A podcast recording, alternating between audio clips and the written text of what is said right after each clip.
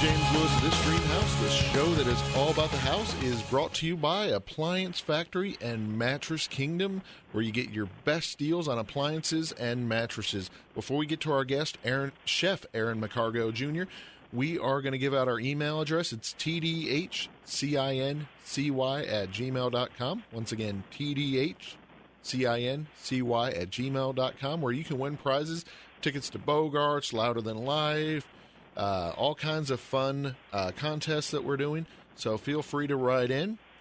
Thank you, uh, Chef, for joining us today. Hey, thanks for having me. I, I'm so excited about this. Hey, it's our pleasure. Uh, since we are the Dream House, how about you tell us about your dream kitchen?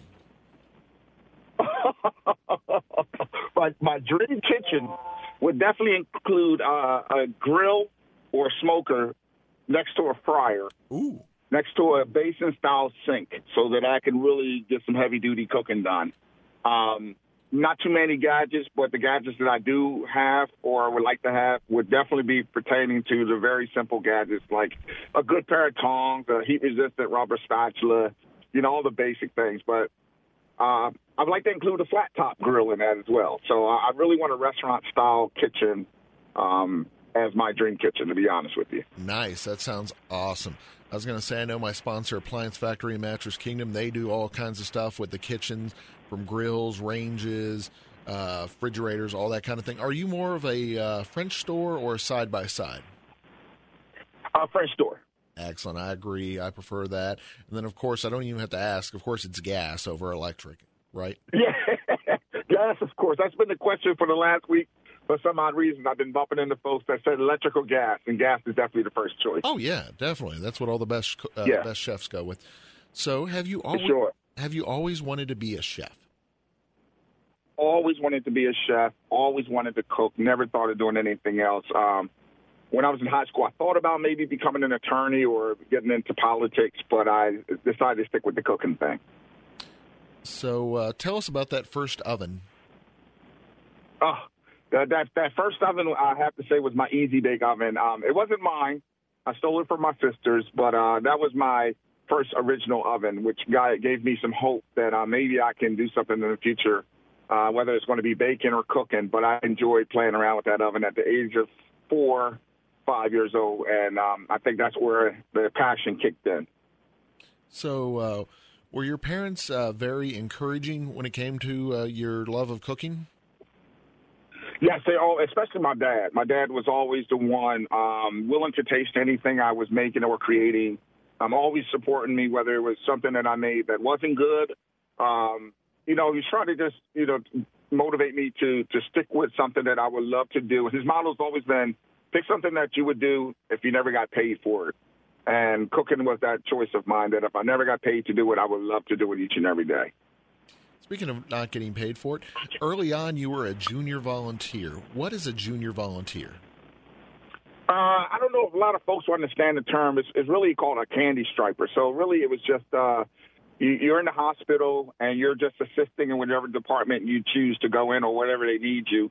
Um, I went from tagging um, hospital equipment and supplies to finding out where the kitchen was located, and then I became a junior volunteer for um, the kitchen, and that's where I really started to learn about you know nutrition and dietetics and things of that nature, and and as reference to the hospitals and what is um, the major concerns for the hospitals, which is low sodium, low fat, and things of that nature.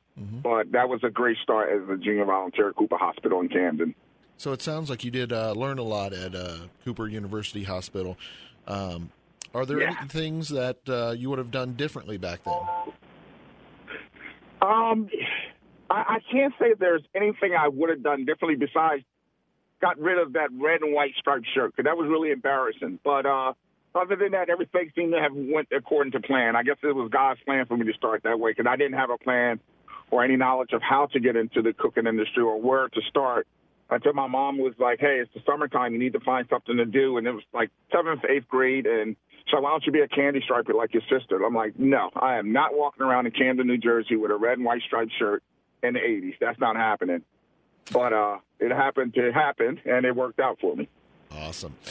Uh, so, what did you learn at the Wilton Cake class at uh, J.C. Penney's, and would you tell us a little bit about that class? Well, well, it was funny because I learned a lot about older women um, and how they like younger guys. that was my first experience because I was a, a young kid around 13, 14 years old. Everyone in the class had to be 55 to 80. And um, I always, I didn't know what to do. My mom, once again, was encouraging me to do something to, you know, pertaining to food. And J.C. Penney's at the time was holding this Wilton cake class, and I went there, and I didn't want to do it.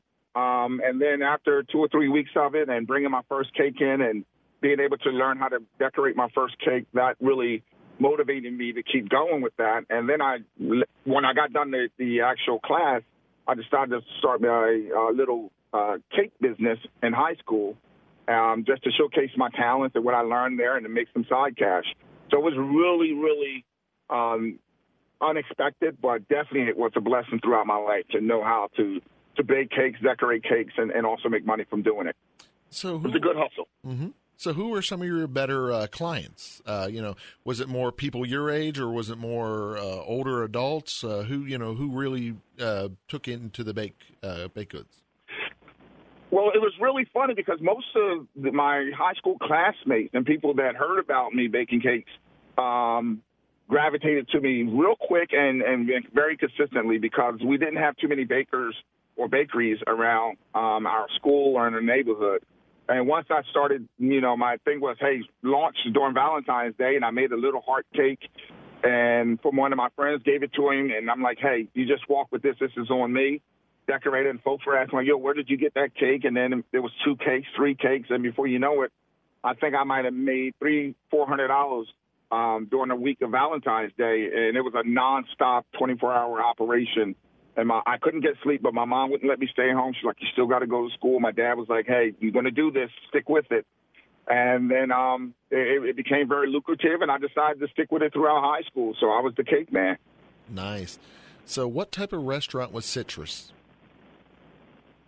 Wow, Citrus was my dream restaurant. Um, it was me and my buddy. Uh, it, it was just Ian Russo. He was Jewish. I'm black, of course. Uh, we called ourselves Salt and Pepper.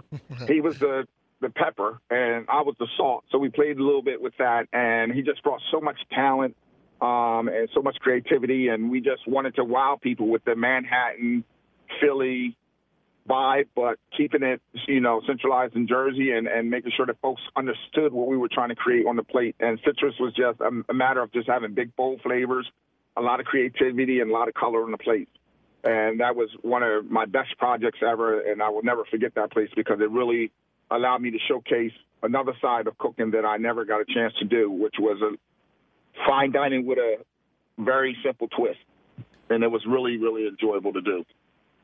So, of course, you had the experience prior to that, you know, of uh, cooking uh, and, uh, you know, pre- uh, preparing meals for large quantities of people. But what were the behind the scenes issues that go into running a restaurant? The behind the issues for what's that again? Behind the scenes issues. So obviously the the cooking part was probably easy for you, but what were the other things that went into running a restaurant? Well, it's, it's, it's a lot of the things that a lot of folks nowadays forget. Like the the cooking is, like you said, the easy part to me. Um, it's the managing uh, payroll, um, making sure taxes are paid, making sure schedules are done, making sure that you have the proper amount of inventory, making sure your restaurant is clean inside and out, including the bathrooms, the the landscaping is done, um, all the infrastructure, all the, the the nuances that come with running a restaurant, whether your fryer goes during the, the hot hour, the busy hour of the day, or whether you're you're coming in your refrigerator's down because the compressor went overnight and you got to throw everything out. Um, you still got to be ready for the health inspector to come through. So there's like a laundry list of things that if you don't know about them, you'll get into this industry and get caught off guard and be totally shocked and, and won't last long because, you know, a lot of folks tend to look at, hey, I can make a dish and this is something I could do at home, but to do it consistently on a on a large scale or a small scale, seven days, six days a week, whichever you choose, uh, it takes a lot of tenacity and takes a lot of strength. But the management of it and the the, the organization and all the things behind the scenes is what actually keeps your doors open. So um, you know, you got that battle between what your mental state is but also what your business state is, what your business mind is like, because that, that that's what really operates, um, what will keep the operation running is making sure that you cover a lot of bases that folks don't know and see. So, what was it like opening your own restaurant, uh, McCargo's Creative Cuisine? Opening up McCargo's Creative Cuisine was really, really a fun project. Uh, Citrus had its own type of fun and its own type of energy to it.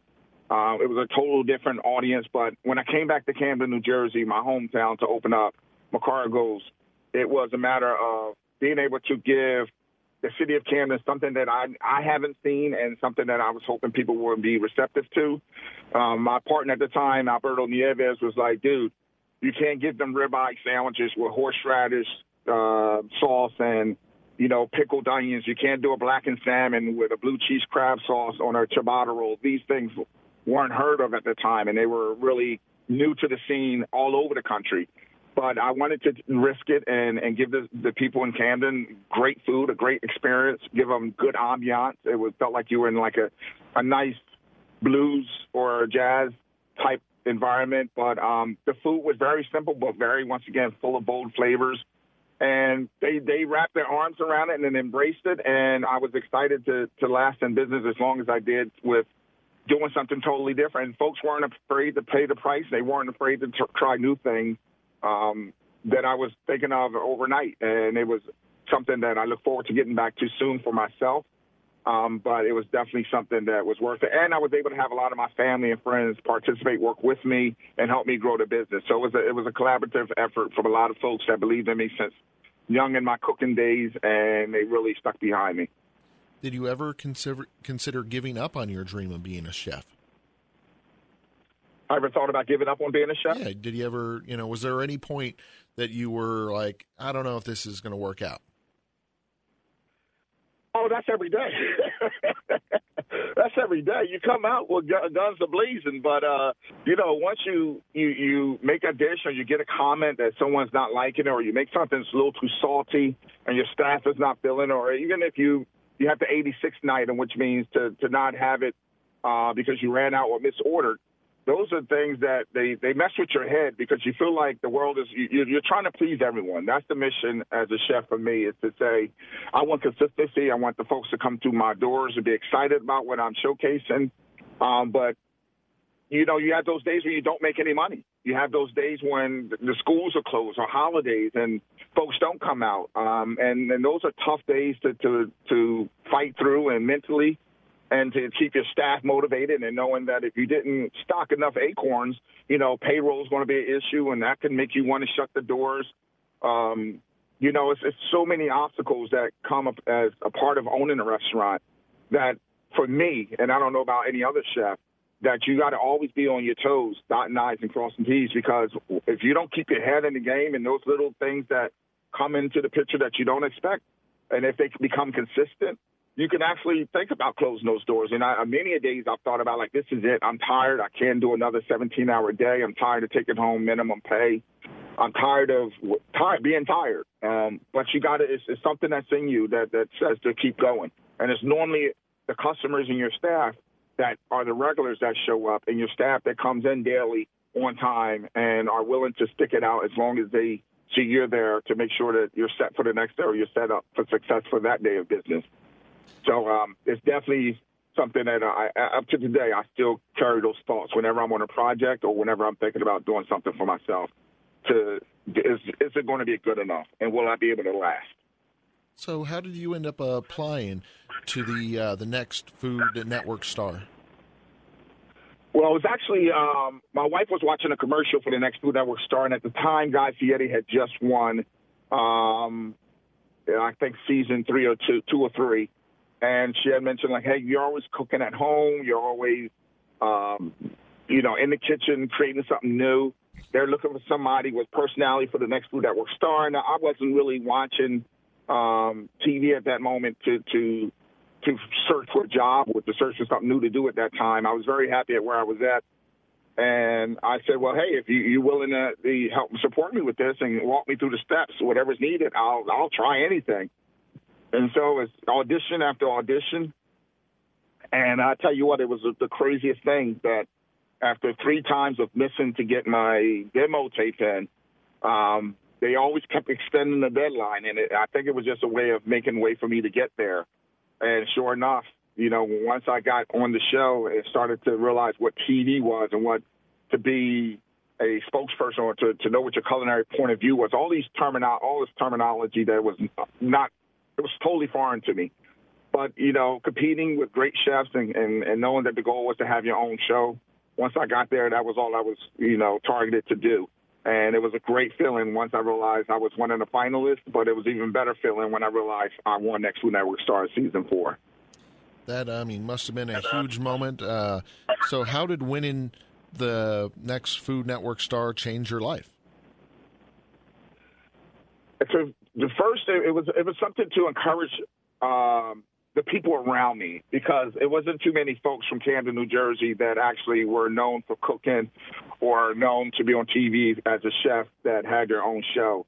And that was very good for my family, but it was also inspirational for those in the city to, to let them know that uh, whatever you put your mind to, whatever you're passionate about, whatever you set out to do, if you just pray and trust God and just go for it, you got a chance to, to succeed. You just got to believe in yourself and, once again not give up. And as my father always told me, you got to play to win.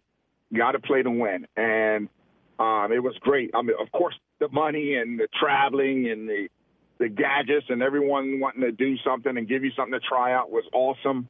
Um, but it was mainly about um, the inspiration I was allowed to give to folks that they can put their mind to anything and do it.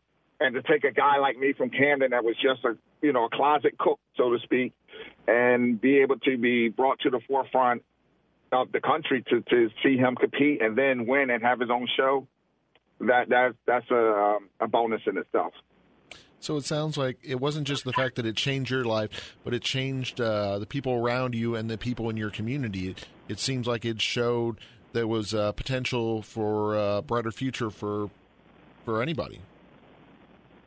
Exactly, and, and that's what a lot of folks were telling me, even up to today, uh, when I'm traveling, or even just in the supermarket or the post office. Folks come up to me and they tell me like, "I started to cook because of you.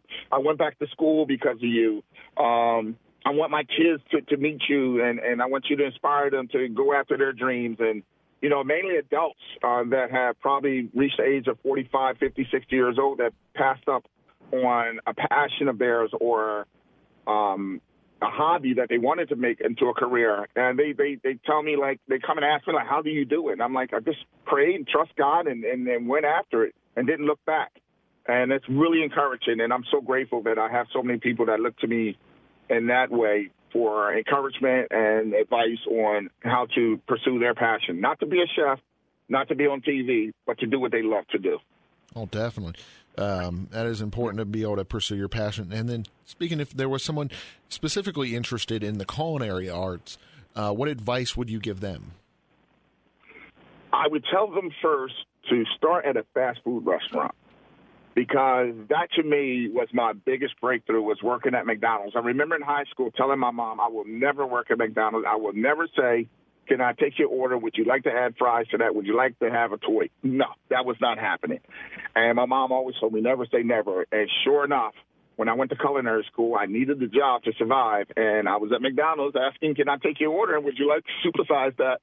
And um, it was a good experience because they teach you a lot of principles about how to stay clean, um, how to stay organized, how to, you know, deal with volume, um, and how to know if you could do the same thing every day. And so a lot of folks are used to, you know, looking for the big picture first, the fine dining or opening up their own joint. But there's a lot more to the cooking world to me that I think that a lot of folks that are missing out on. And that's knowing that if you can hang in there and do all those long hours and you can put up with someone complaining about something, but still try to make it better and make them happy, this is the service business. Um, those are things that are key to knowing if you want to be a chef or not. Everything else comes. You can you can right now they got Google and Pinterest and all those things. I didn't have all those things um, as resources to me at the time. So the cooking part of it just became easy. But uh, what I'm noticing is a lot of folks forget forget about the the management part of um, getting in culinary arts. The making sure that you're consistent with um, the food that you're putting out, making sure that you're taking care of your customers and your employees, number one, because without the employees, you don't have a business. Like, and these are the things I tell folks to do. Make sure that you're ready to be a servant. Make sure you're ready to to be able to take orders, and make sure you're ready to make sure to put in some time and some sweat equity and some tears and and everything else to to do this because if, if you're going to do it right, it's going to cost you something. And that's why I would say think twice, but definitely go try a fast food restaurant and and see if that is what you really want to do. Because cooking is cooking at the end of the day. If you take the name chef off of the title, you're still a cook. Awesome. So, what do you prefer the uh, the more straightforward recipes? What do you prefer the less complicated and more on the flavor? I rather prefer the, the less complicated recipes with the more flavor because flavor is what brings you back. Flavor is what sticks in your head. A steak is a steak.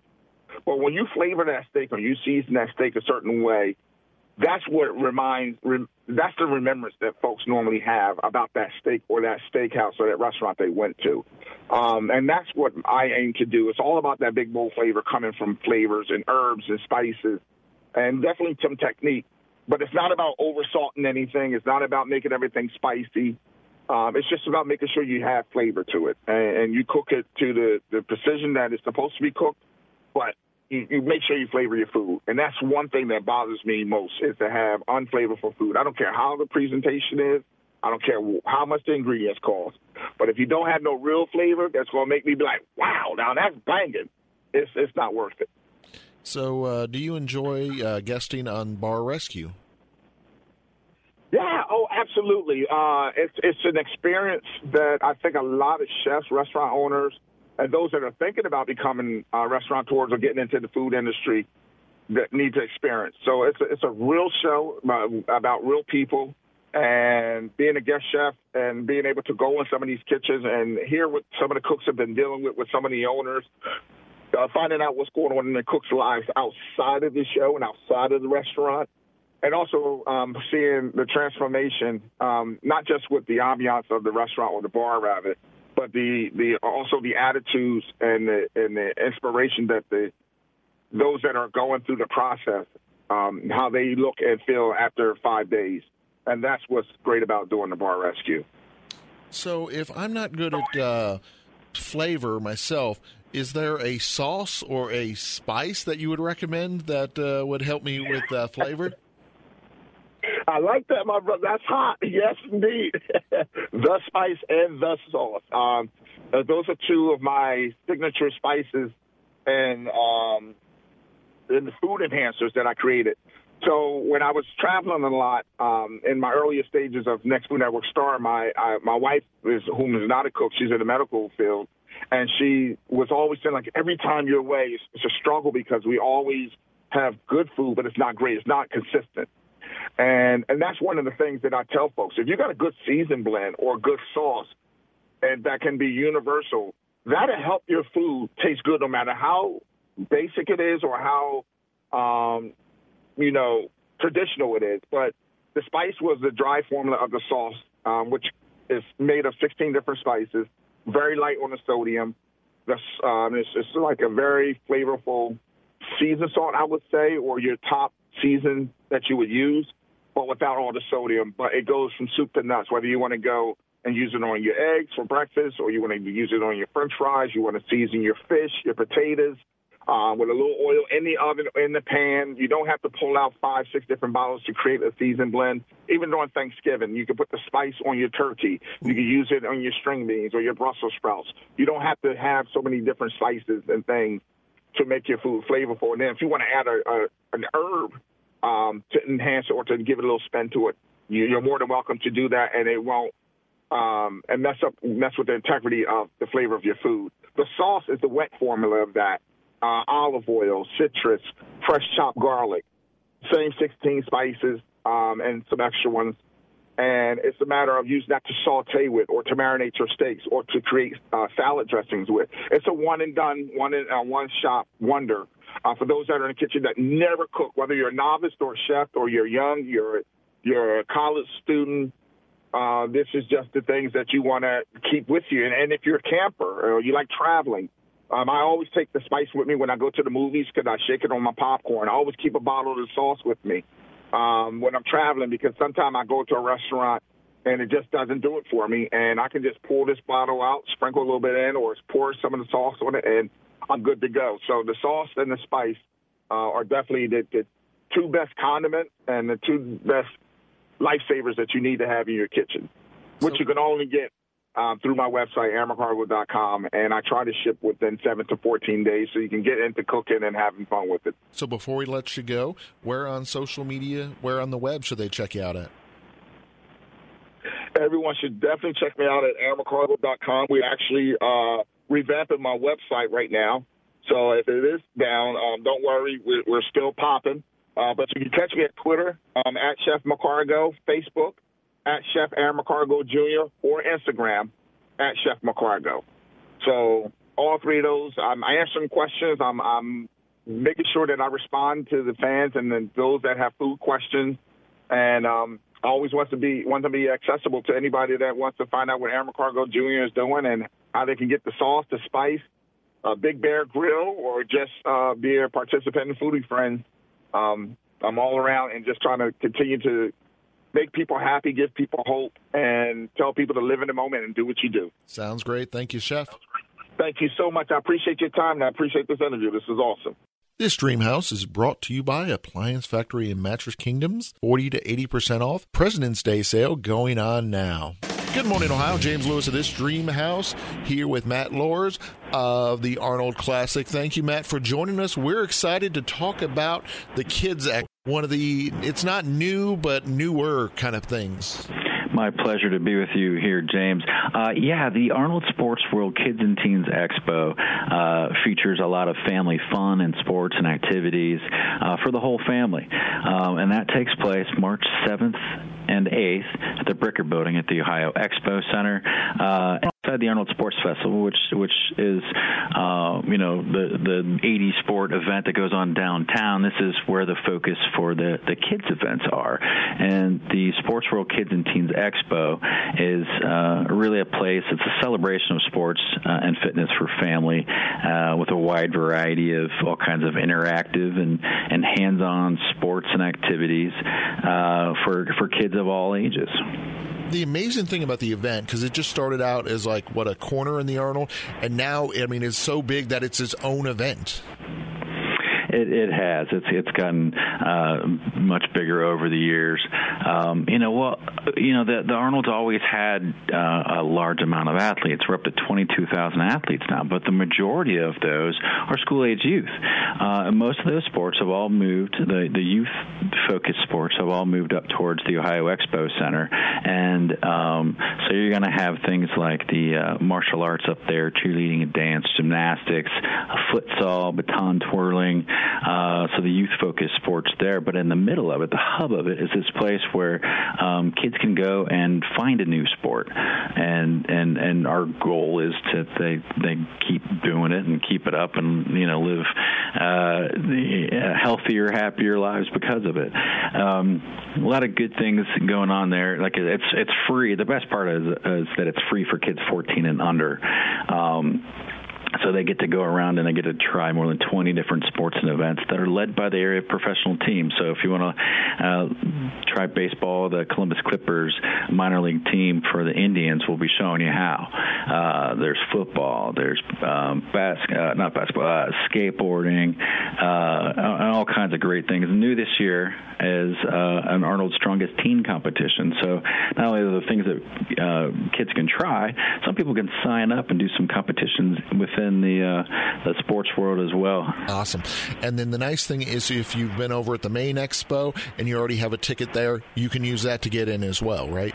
You can, yes. Uh, the uh, Arnold Fitness Expo ticket is good uh, for all the events at the Ohio Expo Center as well. And there's also a free shuttle service that goes back and forth between the venues.